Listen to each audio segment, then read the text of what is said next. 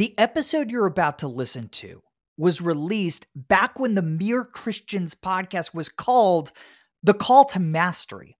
Now, if you love Mere Christians, you're still going to love these older episodes because the majority of each conversation focuses on how the gospel influences the work of our guests. With that disclaimer out of the way, please enjoy the episode.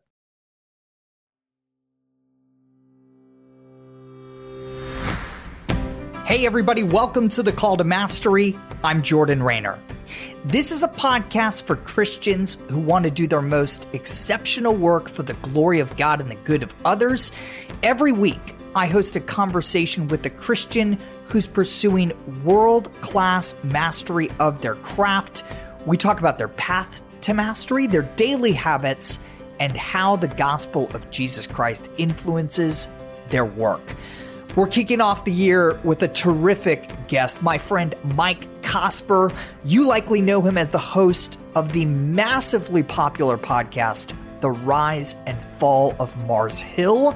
His official title is Director of Podcasting at Christianity Today. Mike is an exceptional journalist and communicator especially in the medium of audio. So we sat down and we talked about what we can learn by vehemently resisting shortcuts in our careers, the value of living outside of the geographic center of our industries. And we also talked about what Denzel Washington's role in Training Day can teach us about how Christians can engage culture. Please enjoy this great episode with my friend, Mike Cosper.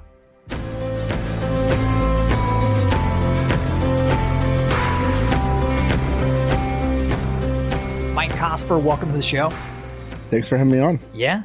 So, people, I think these days at least, know you as the host of the Rise and Fall of Mars Hill podcast.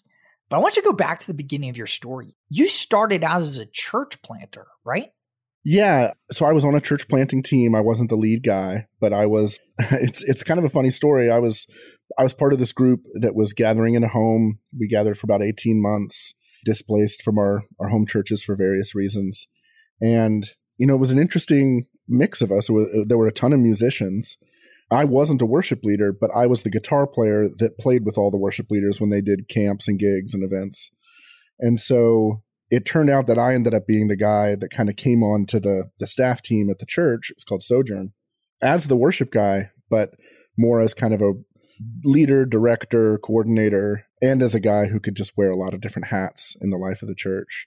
So yeah, I was I was on staff there for 15 years and did everything from develop a worship ministry, recorded a bunch of music, we launched a center for the arts with art galleries, music venues, you know, studio spaces, capital campaigns. I mean, the whole nine, man. It was it was brutal go a level deeper here on this arts ministry. I mean, it doesn't sound like you guys are confining art just within the walls of the four church, uh, four walls of the church, but going out in the community and supporting local art. Is that what you're talking about?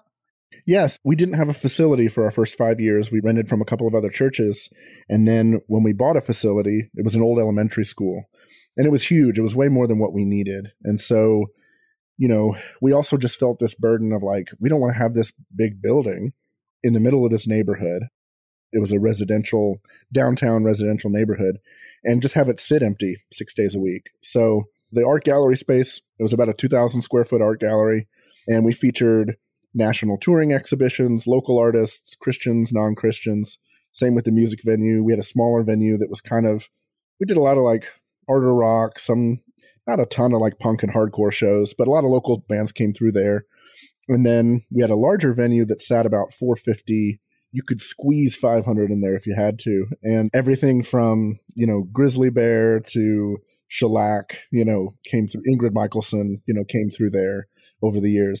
It was incredible. It was an incredible experience. It's super cool. Yeah, the venue ran from about 07 to 11. It's such a good example of seeking the prosperity and the peace of the whole city, not just inside the four walls of the church. What was the community, the broader community's reaction to a local church opening up their doors in that way? It was really positive for the first several years. We had great relationships with the artists in the city.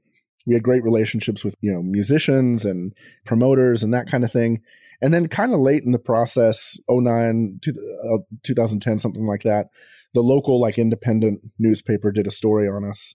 And they were like oh we're just so interested in what you're doing and what you're about. And so they spent like two days with us. And one of the last interviews they started asking questions about the church. And i'll never forget one of the pastors was in in the interview and they were like listen is this just going to turn into a story about how what our positions are on you know gender and sexuality? And the guy was like oh of course not of course not of course not. And then you know two weeks later the paper comes out and it's the cover story. The story title was smells like teen spirit or smells like holy spirit. They're young they're hip and they think it's a sin to be gay. That was what the whole piece was about of course. And it was a remarkable experience because on the one hand the local artists really supported us the musicians supported us the promoters they were like these guys are just trying to love their neighbors, you know. But there were, you know, a handful of people, very active, very loud, found ways to reach out to artists that had, you know, booked the venue from out of town and said, you can't play there. The, these people are bigots. They did some vandalism, they did some protesting and things like that. So that was a headache. Eventually, it, it made it difficult. And it made it difficult right around the time that we were transitioning to a new facility anyway. And so we closed down the the gallery and, and well, we closed down the venue at that point. The gallery continued for quite a long time after that. And good for you guys. I mean, even in the face of persecution, just being a faithful presence, it's super cool. Back to your story. You're at this church for 15 years. What got you into podcasting? Did this start at the church? What's the journey from the church to the work you're really sinking your teeth into right now? Yeah, I, a couple of different things. One is I grew up in a family that loved like my dad loved public radio. So Saturdays in my house, you woke up and Car Talk was on, and then you know later in the day, This American Life was on, and then at night, A Prairie Home Companion was on. And so those voices, those stories, that kind of stuff, it was just kind of in my blood. And so, I, you know, even as an adult, like I was listening to NPR all the time and loved that stuff. And then I remember it was probably about 2010 ish you know, I'd I'd heard of podcasting and I'd I'd heard people talk about it. You know, people it was very niche. And I had one friend in particular, this guy uh, Nathan Quillo. I'll give him a shout out here. Nathan was just like the guy that was like, dude, have you listened to the pod this podcast? Have you listened to that podcast? You got to check out this podcast. And Nathan's like that guy who's like on the edge of whatever. Like, have you read this? Like, I yeah, just read this in a magazine. Yeah. yeah, it's that guy. So I always kind of rolled my eyes, and then I can't remember which what interview was the first one I ever heard, but it was a an interview on Marc Maron's podcast, WTF. There was something to me about that format, it being on demand, the intimacy of a show like Marc's, where he just is just so raw and vulnerable with people. I was like, oh, there's something to this. And yeah, and so it kicked in for me and for, you know, for the next 3 or 4 years it became kind of a passion for me as a consumer. I didn't leave ministry thinking initially thinking that podcasting was the place to go. But, you know, I had this background in audio because I was a musician and I'd been, you know, in recording studios for, you know, 15 years by then too. So what I left to do was to start a nonprofit that was going to be focused on faith and culture and really spend some time trying to figure out, you know, how do you how do you reach people in the marketplace?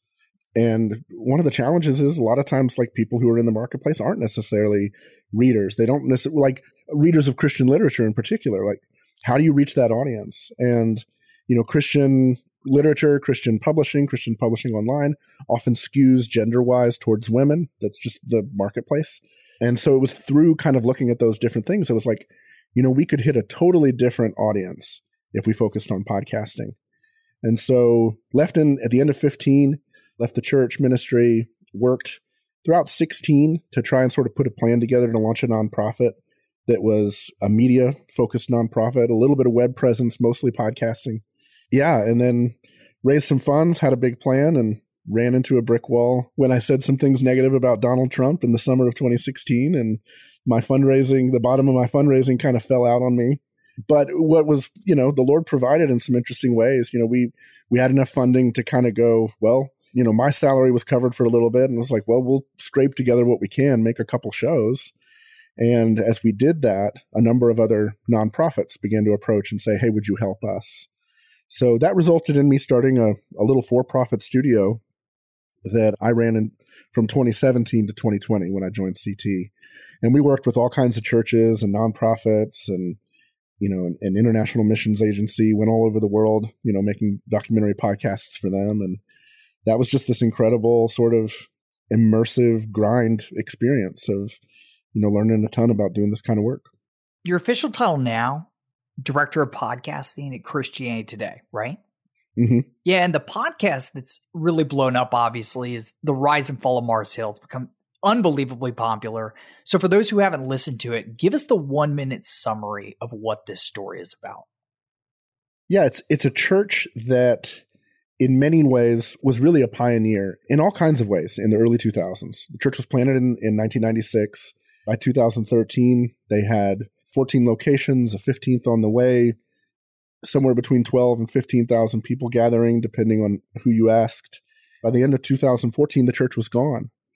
And it's this fascinating story about the power of media, the power of celebrity, power and domineering, spiritual abuse in general. The real challenges I think churches face these days in holding leaders accountable and and I would say as well, like I think there is an aspect of the story too that's kind of like the Me Too story, the way that the internet has leveled the playing field where people who have been wounded, you know, who are seeking justice can find a platform in ways that they didn't in the past. It's a dark story. And I got to imagine you guys have received a lot of criticism for telling this story. Is that an accurate assessment? Yeah, for sure. I mean, and from kind of all angles, right? Like conservatives from the right saying, oh, this is, you know, this is attack on conservative theology or complementarianism or reform theology. And then, you know, people from the left essentially saying like, well, you're not going far enough. Like the problem isn't just these sort of cultural issues and, and sort of sin, you know, slash personal relational things. It's the theology itself. It's Christianity itself. I mean, there was a whole article in, I believe it was in Religion Dispatches, that basically said, yeah, the real problem with Mars Hill was the Bible. it's like, okay, you know. so you guys just aired the last episode. You're done telling this story. That's right. Look out a year from now. What are you praying will change as a result of having told the story? Yeah, I'd say a couple things. One is I want more pastors to walk around with a real sense that when they speak and lead and deal with staff and deal with people in their church, like they're playing with fire in the sense that the the kind of authority they carry, the presence, the weight of what they carry, it's just tremendous. And it's tremendously important and it's good work. And, you know, we need pastors in our lives who offer direction and who speak, you know, with weight and profundity and all of that. I think one of the things you see in the Mars Hill story is not just Mark Driscoll, but other pastors and leaders in the church kind of took some of those things lightly and they had cascading effects. I think as well, the other thing is that so much of this story is a story about power, the temptation of power, the corrupting influence of power. Maybe my one of my favorite moments in the whole podcast is you know a comment that Andy Andy Crouch made, where he contrasts Princess Diana and Mother Teresa, who I believe they passed away in the same week, and he said, you know, almost no one can be Diana. Like she's beautiful, she has these immense skills for knowing how to kind of work things in the media and sort of manage her press and et cetera, et cetera. Almost nobody can do that, but we aspire to it so desperately. Anybody can be Mother Teresa. Anybody can give up everything they have and go serve the poor and give their life away and live in poverty. And by doing that, become a saint. And so I think about that a lot. I think about, you know, what are the metrics, right? Like, what is the church judging itself? What are we measuring to have success? And like obviously you're like you're an entrepreneur you're you're in the marketplace that's critical for success for you there's something about that being imported into the church in the same way that i think has had a really corrupting influence. And you know I, I said to one pastor the other day we were having this very conversation. This guy pastors a huge church and he was like well what do i do? Like how do you change it? And i said well measure something different right? Like what if next year you just measured how many funerals and, and hospital visits you did right? Showing up when it really counts in people's lives, when the crisis is really there, as opposed to just like, you know, the ABCs, attendance, building, and cash, right? All right. So this is interesting to me, though. This podcast, in a lot of ways, your podcast is really about power, but you personally, let's make this really personal, have more vocational power than you ever had before as a result of telling this story, right? This is the number one podcast in the Christian category for like the last 12 weeks. How are you protecting yourself as you look forward in your career and just thinking about how to use that influence and that power well? I mean, it's been such a surreal experience, to be honest with you. Yeah. No, that's fair. I haven't had a ton of time to think about it. And there have been some friends, like some good mentor types in my life, who've kind of said, Have you acclimated to like the impact that, that this is going to have in your life over the next couple of years because of how influential it was or whatever? I mean this genuinely my response is kind of like, no, I really haven't. like, yeah. Like, well, you I'm, and I have talked before, and I buy that. Like, you, it hasn't settled in for you. Yeah, I don't, and I don't know if it's. I think part of it too for me, and and this is something that I think I get from kind of my family of origin and the people around me. Like, I don't know, we're just a tribe of people who like never, never thump their chests. You know, it's like never, never count tomorrow on yesterday's successes and that kind of thing. I'm of the opinion and I'm of the sort of impulse that's like, I'm so happy. I'm so grateful for, you know, what we accomplished as a team on this whole thing. But I'm also keenly aware that like the next thing could go nowhere, you know? like, you know, there's a lot of one hit wonders that put out awesome, you know, first records. And that second record, man, is a just a brutal process. I'm going to take this in a weird direction. You live in Louisville, Kentucky. I live in Tampa, Florida neither of us are in the geographic centers of power for what we do. Right? Like I've spent my career as a tech entrepreneur in Tampa, not in San Francisco, right? You're now building this Christian media empire in Louisville, not in Nashville. And I actually think there's a lot of value in that, right? Because if you're in Nashville, oh man, it'd be so much tougher to be humble. Have you thought about that? The blessing of where you're at geographically? No, I, I that's man, that's an interesting thought. Yeah, I really haven't. And I think I think part of what kind of comes along with that too is nobody around me is impressed with me. Exactly. Like, That's my point. Like when I go yeah. outside to my neighbors, nobody cares what I do for a living. And in a way, that's a beautiful thing. And so I say that as an encouragement to our listeners who may be feeling that way, right? Like are stuck in Wichita, Kansas, I don't know where, right? And they don't feel like they're in the room where it happens geographically. There may be some downsides to that, but I also think there's a lot of upside in walking outside and nobody knowing your name or what you do. so, right, right. for what it's worth. Or vice versa, they know your name and what you do because they've known you for 20 years, right? And I can just think of sort of countless stories in this. And and it's been great in the sense that like my friends have been supportive and they've been encouraging and the rest of it. But i mean they're also the ones to point out like hey you know there, there's a bad edit at you know 28 minutes and 45 seconds. Like yeah go fix that. And, so before this podcast you hosted a podcast one of the very few podcasts i've ever listened to. I'm not a huge consumer unlike you i'm not a huge consumer of the medium. Cultivated which explores really a lot of the themes the faith and work themes we explore on this podcast. What got you so interested in this topic well, yeah, like I said, it, was part of that vision for that original nonprofit, trying to help Christians in the marketplace think about what they do and and why they did it. Yeah, but why? You come from a church background. Why were you like, yeah, this is the thing I really need to sink my teeth into? I think because so much of my pastoral work was working with artists, right? It was like within the church oftentimes I kind of I kind of functioned in the sort of executive leadership structure of the church because we were a mega church for the majority of the time that I was on the staff there. Well, maybe not quite mega, but like 1500 plus and then 3000 or so at the end. And so I, I kind of internally functioned as sort of executive leadership there. But my relationships in terms of the people that I led and the people that I pastored and, and helped to kind of live in their lives in the church, they were almost all artists and they were almost all kind of vocational artists, right? Or, or pursuing that there were just patterns that I saw over time that were things that people struggled with. There were culture questions people were wrestling with in terms of religious liberty. And I think it's hard for people to even think about now just how different the conversations were about religious liberty and kind of Christian faithful presence in 2015, 2016. And regardless of what you think about the Trump phenomenon, it's definitely changed all of that conversation very dramatically.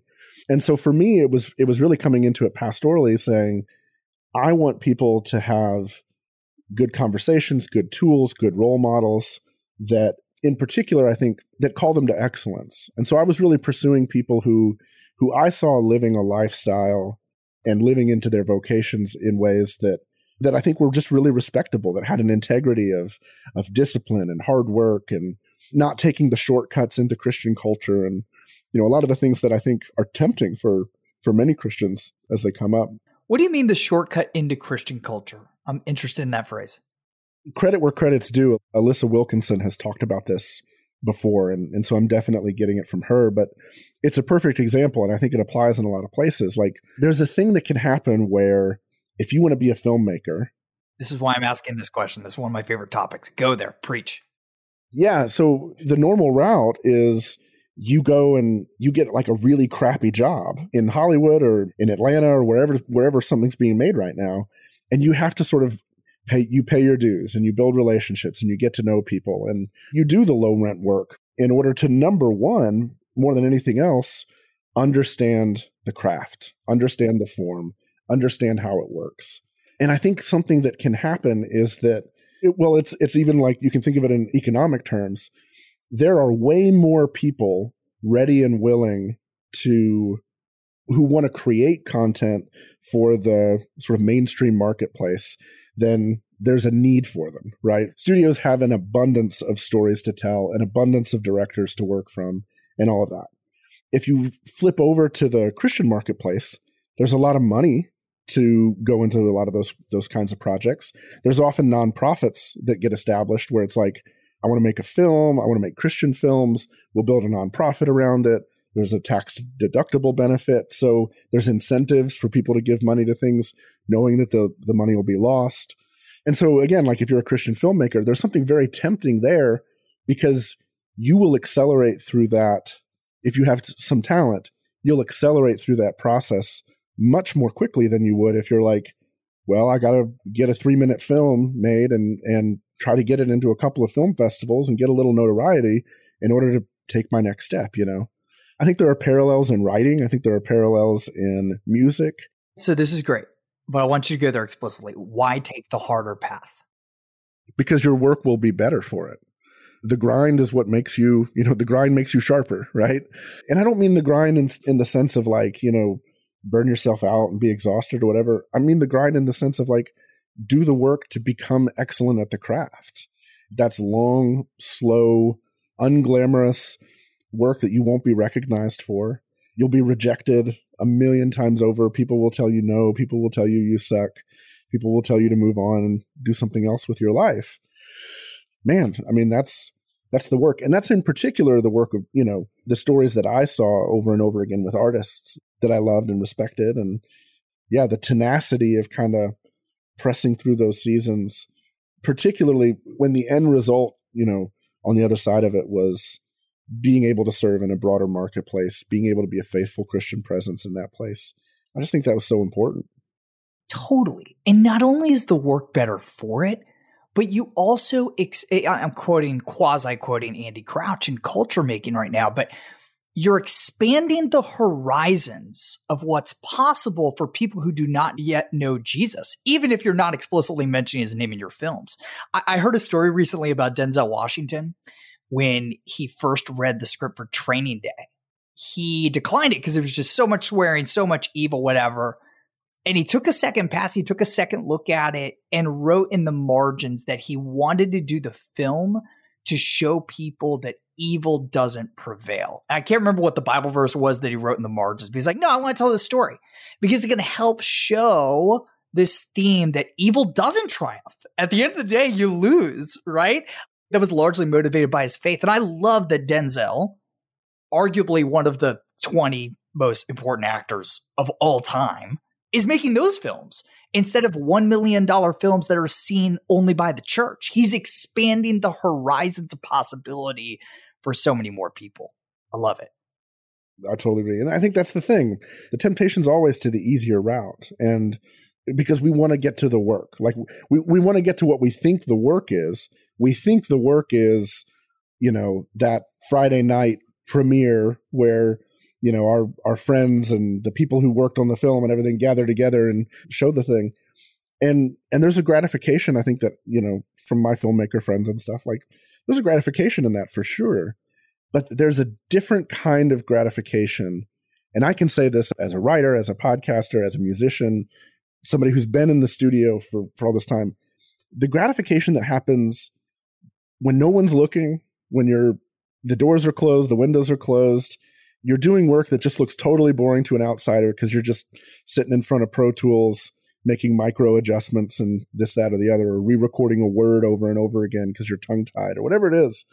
It's like when those things line up and it feels right and it kind of rings like a bell when you when you know when you thump it that's the best feeling in the world to me you you get over a hump as a craftsman to that place and that is the most satisfying thing it's feeling god's pleasure mm-hmm. Right It yeah. is. it is that feeling of worship of just knowing you've done your very best and just trusted the results of the lord i've been following you on twitter for a while and i noticed that you and i share a love for ted lasso the TV show. I'm curious if you've drawn out any faith and work themes from our beloved show. Hmm. Yeah, man, that's a, interesting. In, in terms of faith and work, I'm not sure. I, I definitely think there are really powerful spiritual themes. Yeah, like what? So I feel like this last whole season was about the role of fathers and the pain of father wounds in various kinds. And, you know, it's like Nate and his, you know, you know, his father who's never pleased with him, never satisfied. Ted and the loss of his father. What's her name? Jessica. You know, her father passes away. And and each one of them you have these kind of disaster stories. The soccer player, you know, whose father is is so proud of him, you know, and is calling him regularly. And there's just this direct line between in a sense, like what each one of these people received from their father and what they've devoted their lives to. I think I posted three or four Twitter threads after a few episodes talking about that. No, it's great. And then recently I heard an interview with Jon Tyson. He was talking with John Mark Comer. And he made this comment about fatherhood that I, I felt like someone should tie that to Ted Lasso because he said the order of the universe in terms of how God made it is that we were made to desire the blessing of our fathers, both our, our spiritual father in, in God Himself and in our families and the in the fathers in our families. And he said, what the world has is a bunch of unblessed men and women who are seeking that blessing and everything else that's that you have in the world around you. And I think when you look at sort of the restlessness of of many of those characters, that comes into it. That father wound oh. plays oh, a huge role. And I think this is on display in work all the time. I mean, so many of us are working harder than we probably should because we're not doing the work just for the sake of the work. We're doing the work to cover up some wound in our lives, whether it's a father wound or just the human desire to be seen. And we're not resting in who our heavenly father says we are as a co heir with Christ, right? The other theme I love from the show as it pertains to work is just the joy of work. It's what I always loved about Leslie Knope in Parks and Rec when contrasted with The Office, which, listen, like The Office is fine, but The Office portrays work as drudgery, a meaningless means to an end, whereas Leslie Knope in Parks and Rec portrays it as the opposite, right? It's almost this Aaron Sorkin like utopian view of work that we see in the West Wing and the newsroom. And I love it. I think Ted Lasso is that. It's like, no, I love my job and I'm really good at it. It just reminds me of Ecclesiastes, where Solomon says there's nothing better than to find joy in the work God's given us to do. I think Ted Lasso is a pretty good picture of that. So, hey, so I'm curious, Mike, beyond the content itself and what you're putting on air, how does a Christian podcaster do their work distinctly from a non Christian? Our biggest concern, and this was one of the things that drove me throughout the process of the Mars Hill production was just this focus on like tell the truth, you know, don't polish it where it doesn't need to be polished, but also don't distort it where it doesn't need to be distorted. Don't spin something to a negative that doesn't need to be a negative. My goal with the show was not to not to sell anybody on any specific narrative, which I think is one of the reasons why criticism was just so all over the place. I mean, people sometimes say, well, if you make everybody mad, you're doing it right.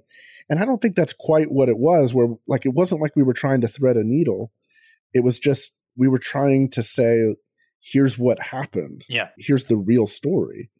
And that's how life is. life, you know, people don't wear black hats and white hats. You know, life is like that. I think too, just a respect for human dignity, I think is another aspect. A real sense that people are made in the image of God and that that matters. And I don't mean this as a way to sort of impugn the whole genre, but you can listen to a lot of true crime podcasts and hear just a lot of sort of contempt for the characters, superiority to the characters. Yeah, yeah, or or sort of the treatment of them as you know rubes and hillbillies and and whatever else the case might be. And again, like that's not the whole genre. In fact, like a show like Crime Town is just is amazing at kind of humanizing these people and, and drawing them out.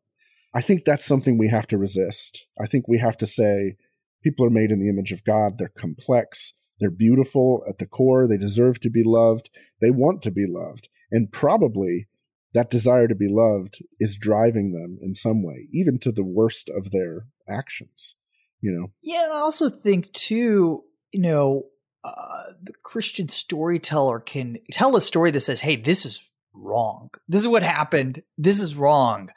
But this is still a sinner saved by grace who is loved by the Father and thus should be loved by us. I think it just creates a deeper level of empathy for the person because we see ourselves in the person, right? It's like Paul saying he's the worst among sinners. It's kind of taking that approach to the topic. Hey, so we've talked about a commitment to excellence, we've talked about a commitment to truth. How else are you responding to this biblical idea that your work matters to God and should be done differently because of that? Right now, I know the next season you know, with the holidays and stuff it works out kind of perfectly right now it's a season to go okay like time to take the foot off the gas and and rest and sabbath and trust in the lord that you know letting the soil rest for a few weeks here um, and then coming back to a healthier rhythm i mean again you know this as well as i do and and listeners surely know this even the most fiercely committed person to a sabbath is going to find themselves dragged into rhythms of life from time to time that don't conform to that vision. And that was certainly the case for me in the last, especially the last three months. And so right now, like there is a little bit of like a repentance, you know, because because I'm paying the price. I'm exhausted and and I'm mentally exhausted and and so right now I'm I'm trying to receive. In fact, I just spoke with a spiritual director about this this morning, and his counsel to me was like, you have to just because there's an anxiety that comes on the other side of something, you know, finishing a project, doing well, the anxiety of, you know, well, what does come next? Like, how am I prepared for that? You know, what, and it's like right now, I, I think I just need to trust the Lord to say, whatever else happens from Mars Hill as these stories go out in the world is going to happen. And it can wait for me to respond.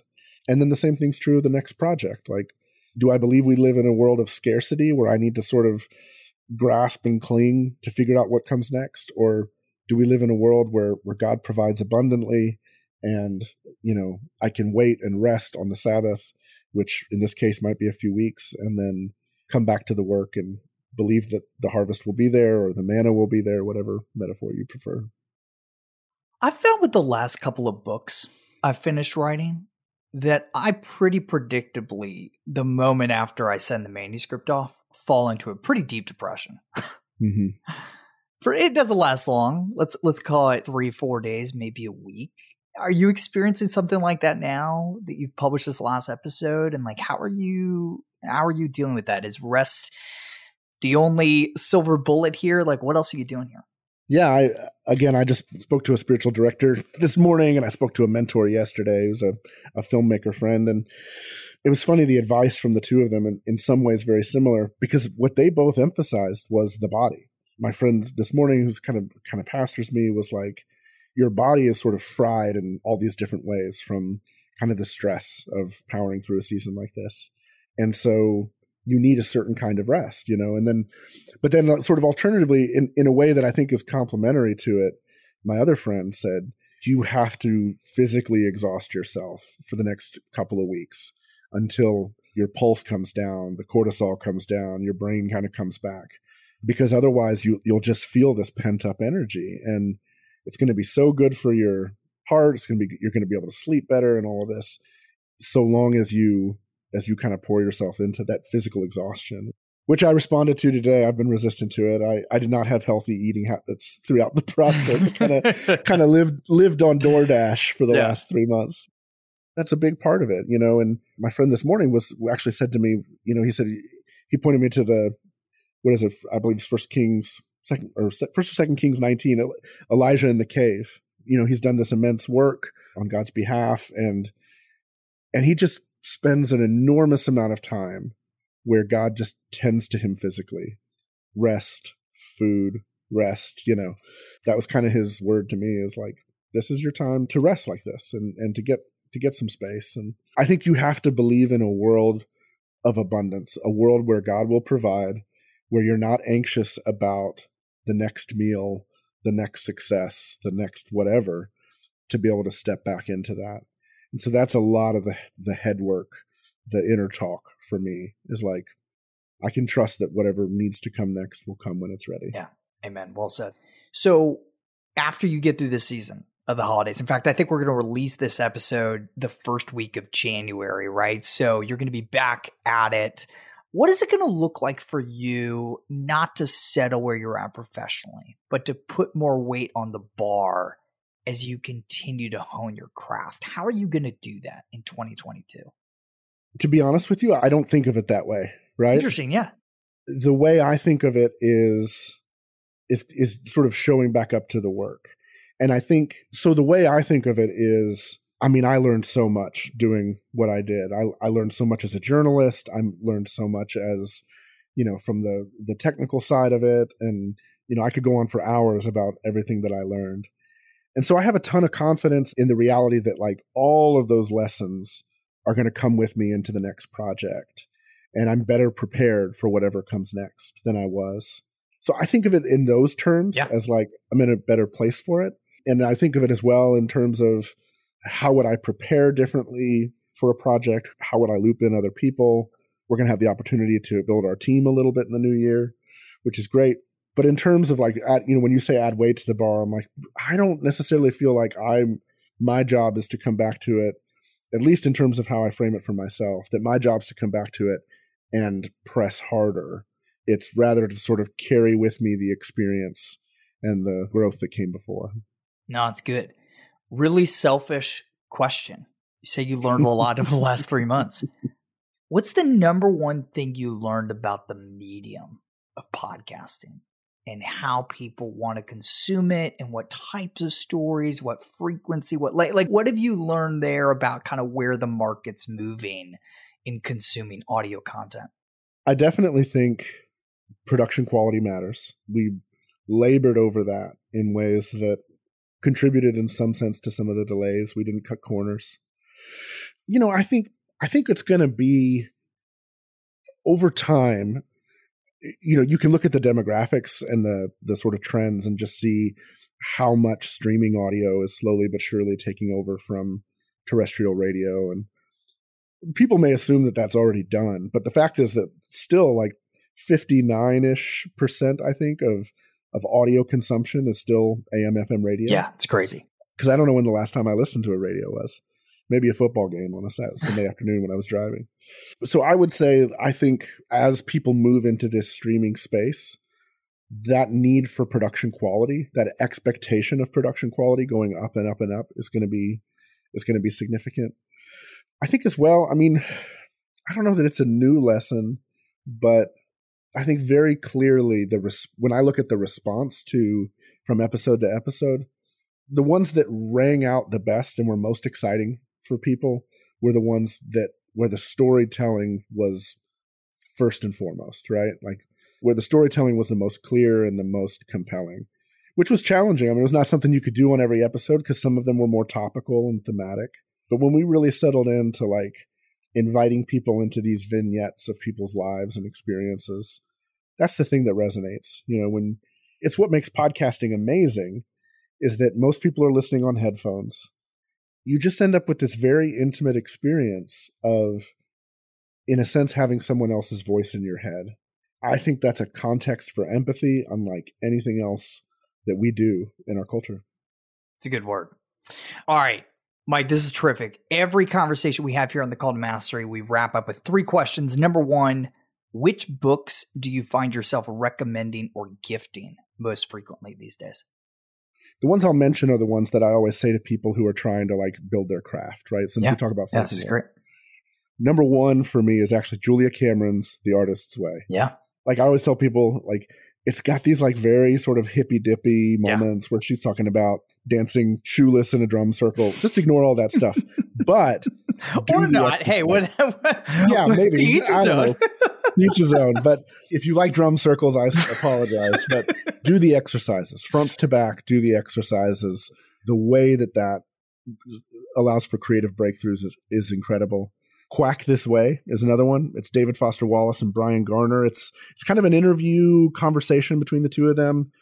It's meant for writers, but it works for anybody who's trying to communicate through any medium. There's a section in there, and I won't blab on about it, but there's a section in there where they talk about love your audience, love your reader, that I think is applicable to almost any kind of medium and really important. And then, yeah, uh, you want to build a craft, you want to build a career, the best book to read on the subject is Born Standing Up by Steve Martin. So good. So good. So it's funny you mentioned this. I just finished rereading it like two weeks ago. It's such a great book. So good. It's incredible. You yeah. guys can find all those books right now at jordanraynor.com slash bookshelf. All right. Who would you most like to hear on this podcast talking about how the gospel influences their pursuit of great work. Maybe somebody you always wanted to get on Cultivated but couldn't nail down. that's that's a good way to frame the question. Yeah, yeah. Yeah, when you put it that way, one of the people I've always wanted to talk to is Mary Karr. I just adore her her writing, her voice, her kind of Texan tough perspective. Her conversion story is just incredible. So yeah, I'd love to hear how in in her memoir lit she tells that story. She tells the story of getting sober and and coming to faith. And you know that book's quite a few years old now. I'd i'd love to hear how that has continued to affect and, and shape her life all these years later. It's a good answer. All right what's one thing from today's conversation you want to reiterate to our listeners before we sign off? And again you're talking to an audience of people across a wide array of vocations but what they share is a belief that their work matters for eternity, and thus they care about doing it really well. We've talked a lot about kind of working from the bottom up, like do the grind, expect it to be slow. I think what goes with that inevitably is to expect roadblocks and to expect rejection. So don't be surprised if you're pursuing a vocation, whether again, and I think this is true in any anywhere in the marketplace, you're going to face roadblocks. You're going to have projects that fail. You're going to have proposals that get rejected. You're going to have, you know, records flop. I mean, I know what that feels like for sure. I think you need to sort of have an internal voice that's deeply committed to, to accepting that as a reality and picking up the pieces and moving on to the next thing, you know. If you're not committed now to that process, if you're if you're not willing to sort of think that through and sort of game that out in your head like what happens when I fail, what happens when I'm rejected, then it sneaks up on you and it it can be just I've just seen it be so devastating to people. Mm, it's a good word. It's a very good word, and I can I can attest to that one as well. Hey, Mike, I want to commend you just for the exceptional work you do, telling stories that equip the saints to do their most exceptional work for the glory of God and the good of others. Thank you for reminding us that mastering a craft is part of how we respond to this radical biblical truth that our work matters for eternity. And thank you, man, for just grinding it out these last three months and doing the work you believe the Father has called you to do. Hey, where's the best place for people to keep up with you and your latest projects? Probably the first place I'd say to take a look is Christianity Today slash podcasts, christianitytoday.com slash podcasts. Before the podcast, I was a pretty regular Twitter user. I'm still there, just at Mike Cosper. You know, my DMs are open, so people who want to reach out can reach out. I read them all. There's too many to respond to, but happy to hear from people there. So yeah, that's the easiest way. Mike, thanks for joining us. Thanks so much for having me. I hope you guys loved this episode. If you did, do me a favor, leave a quick review of the podcast on Apple Podcasts. Hey guys, thank you for tuning in for this first episode of the new year. Cannot wait for what we have in store for 2022. I'll see you next week.